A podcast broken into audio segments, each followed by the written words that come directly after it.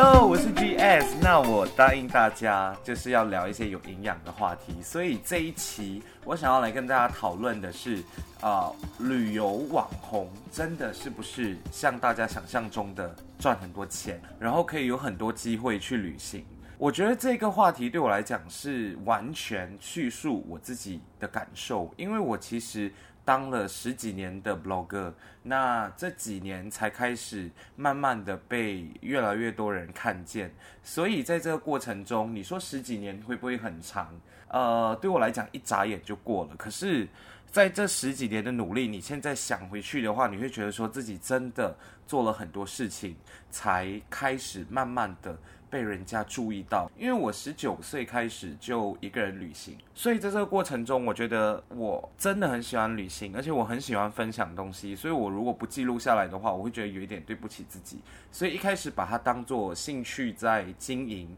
后来呢，我就设立了自己的。网络平台，然后呢，呃，因为这长期的努力，你一定会慢慢的受到大家的注意，然后你就会开始想说，哎，不能只是写字而已的，你一定要呃用不同的形式去创作。所以我有了这个 podcast，然后我也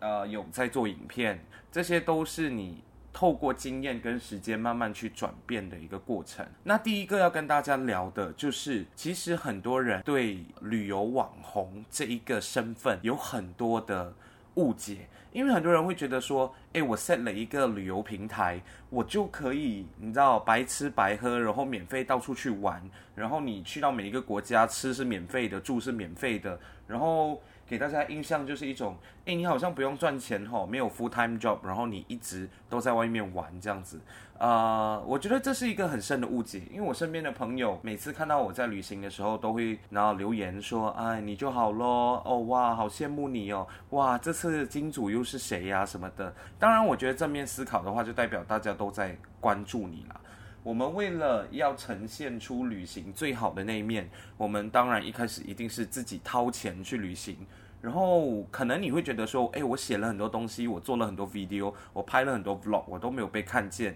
然后我的 view 啊，十个、二十个、一百个，这些都是一开始会经历的东西。但是如果你一开始就觉得说我要 set 一个呃平台来赚钱的话，我真的真的只能跟你说。天下没有白吃的午餐，你应该做的努力，你还是要做，然后你应该付出的金钱资本，你都还是要敢敢的把那些钱掏出来，因为我觉得这个是很现实的东西。那做了那么多年的旅游资讯平台的分享者，我。经常会被问到的一个问题就是，我要怎样成为一个让人家印象深刻的旅游网红？每次面对这个问题，其实我都很想跟他们说，你必须要做好准备，然后你要在一开始就很明确的设定好你的呃你的平台的风格，还有方向，还有你要传递的讯息。其实你想要以资讯类为主。还是你要只是抒发自己的旅行感受，写一写日记，还有你自己的个人经验，这些都是你可以慢慢去摸索跟跟慢慢去探讨的方向，还有你一定要 set 好你的你的族群。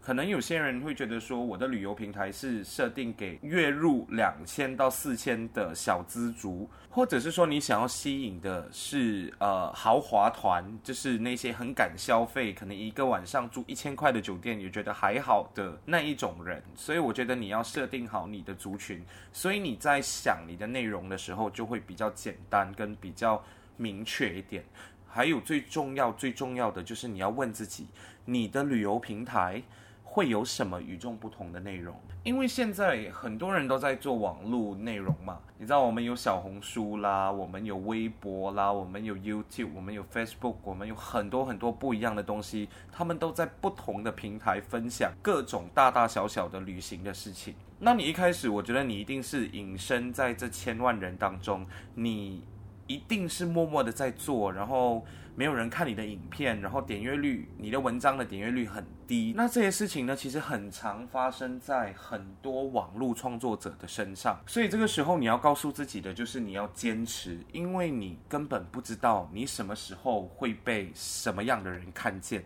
它会是一个很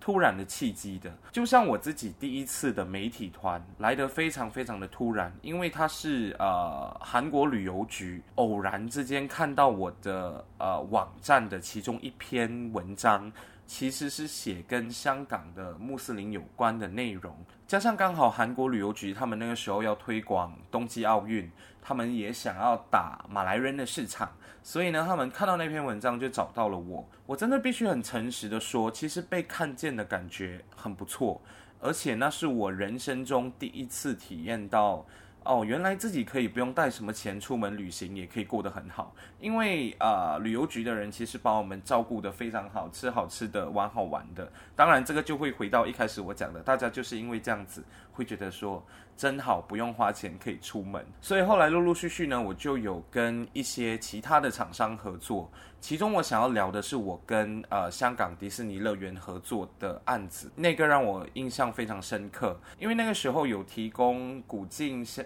直飞香港的航班，所以就刚好拿到了香港航空的赞助，然后我就想说啊，顺便跟 Disneyland 谈一下合作好了，进去拍一支影片，然后也增加自己的曝光这样子。那经过一段时间的沟通，其实。啊、迪士尼乐园的人很好，因为他们答应了我们的要求，然后他们还派出两位员工全程的跟着我们。我们那天真的是呼风唤雨，玩游戏不用排队，然后请我们吃很多东西，送我们很多东西。但是呢，啊、呃，事情就发生在我回来以后，我把我剪好的影片 upload 去我的 Facebook 的时候，我其实当下以为 Disneyland 的负责人会觉得，诶，OK，你做到。那你知道跟我接洽的那个小姐回复我 email 的时候，就跟我说，呃，我觉得你这支影片有一点 commercial，我们其实是喜欢你不一样的风格，所以我们才决定要跟你合作的。你不要因为接了案子，你就忘了你自己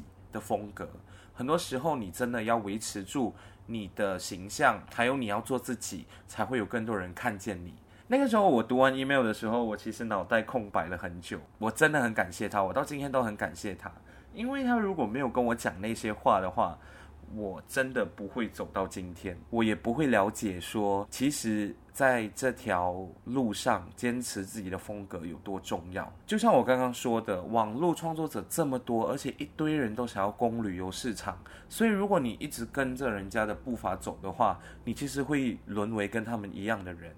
人家就会觉得啊，你只是一个很平凡的 content creator。所以，如果你要让别人看见你的话，你就真的必须要很清楚、很清楚地了解自己的品牌走向，然后做你开心跟你满意的作品，用你的才华来说话，告诉他们说你其实是一个很特别的人。回归原本的思想，你本来就必须要创作与众不同的东西，你才可以在网络上被人家看见。那刚刚就聊到说，我一开始其实是非常努力的，那为什么会这么后面才被看见？其实我觉得我前面那几年时间都是在磨练自己对这一行的了解，跟摸索自己想要做的事情。所以，当我一确定好我的方向过后，我在几年前就开始说我不行，我不能够再这样一直等着人家来找我了。所以，当我觉得，诶，我的我的呃布洛格，我的 Facebook 已经有一定的粉丝群的话，我就开始主动出击了。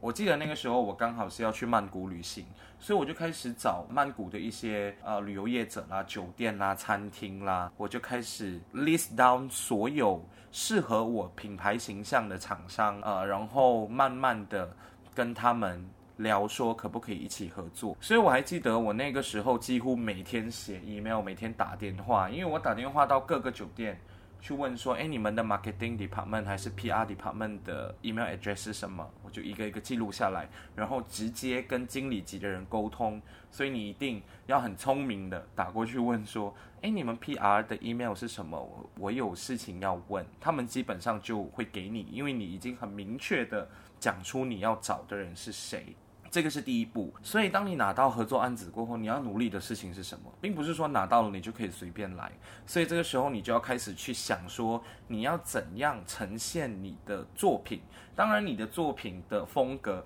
还是要有一点点的去配合他们要的需求，然后让厂商满意跟认同你的想法。这点我觉得非常重要，因为你找了厂商，就代表说这一个文章、这一支影片不会是一百八线属于你的风格，你不能够为所欲为，你还是要让厂商觉得说我找你是有意义的。所以这个是你接到案子过后必须要努力的部分。另外一个，我觉得你要做的功课就是你要随时的自我增值，因为现在的旅游状态跟趋势一直在改变，所以你必须要去理解它。那可能二零二二年有什么国家是大家想去的？大家真的很向往的，那你要不要跟风去？还是你要用另外一个角度去了解这个趋势，跟写不一样的东西？所以你一定要跟着时代在改变。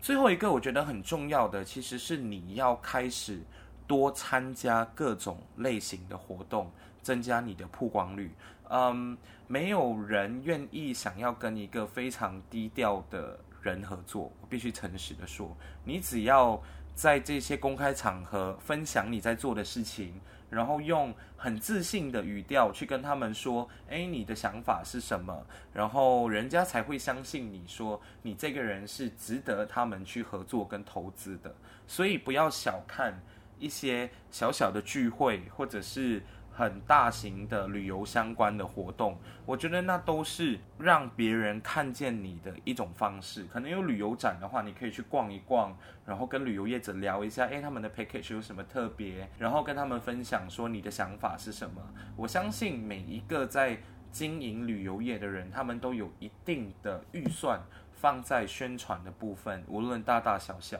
所以这个时候就真的是看你。如何去善用你的人际关系跟沟通技巧，去谈成你的案子？所以这些东西都是真的是慢慢慢慢一点一滴经过努力而换来的成果。你说我现在很红吗？没有，但是我至少可以跟你们分享说，这段时间我经历了什么事情。你要记得，如果你想要赚钱，你就要付出代价。世界上没有一个人会愿意让你骗吃骗喝。如果你想红，你就要想尽办法推广你的作品，让更多人看见。你不要一直默默地对着电脑埋头苦干，一直写啊写，做啊做，然后你就忘了宣传你的作品。所以我真的觉得说，如果你刚开始要设立旅游资讯分享平台的话，我会建议你给自己多一点的时间去做前置作业。然后好好的去摸索你的方向。如果你真的觉得行不通，那就换一个。如果你真的打定主意要拿它来赚钱的话，那就真的要确保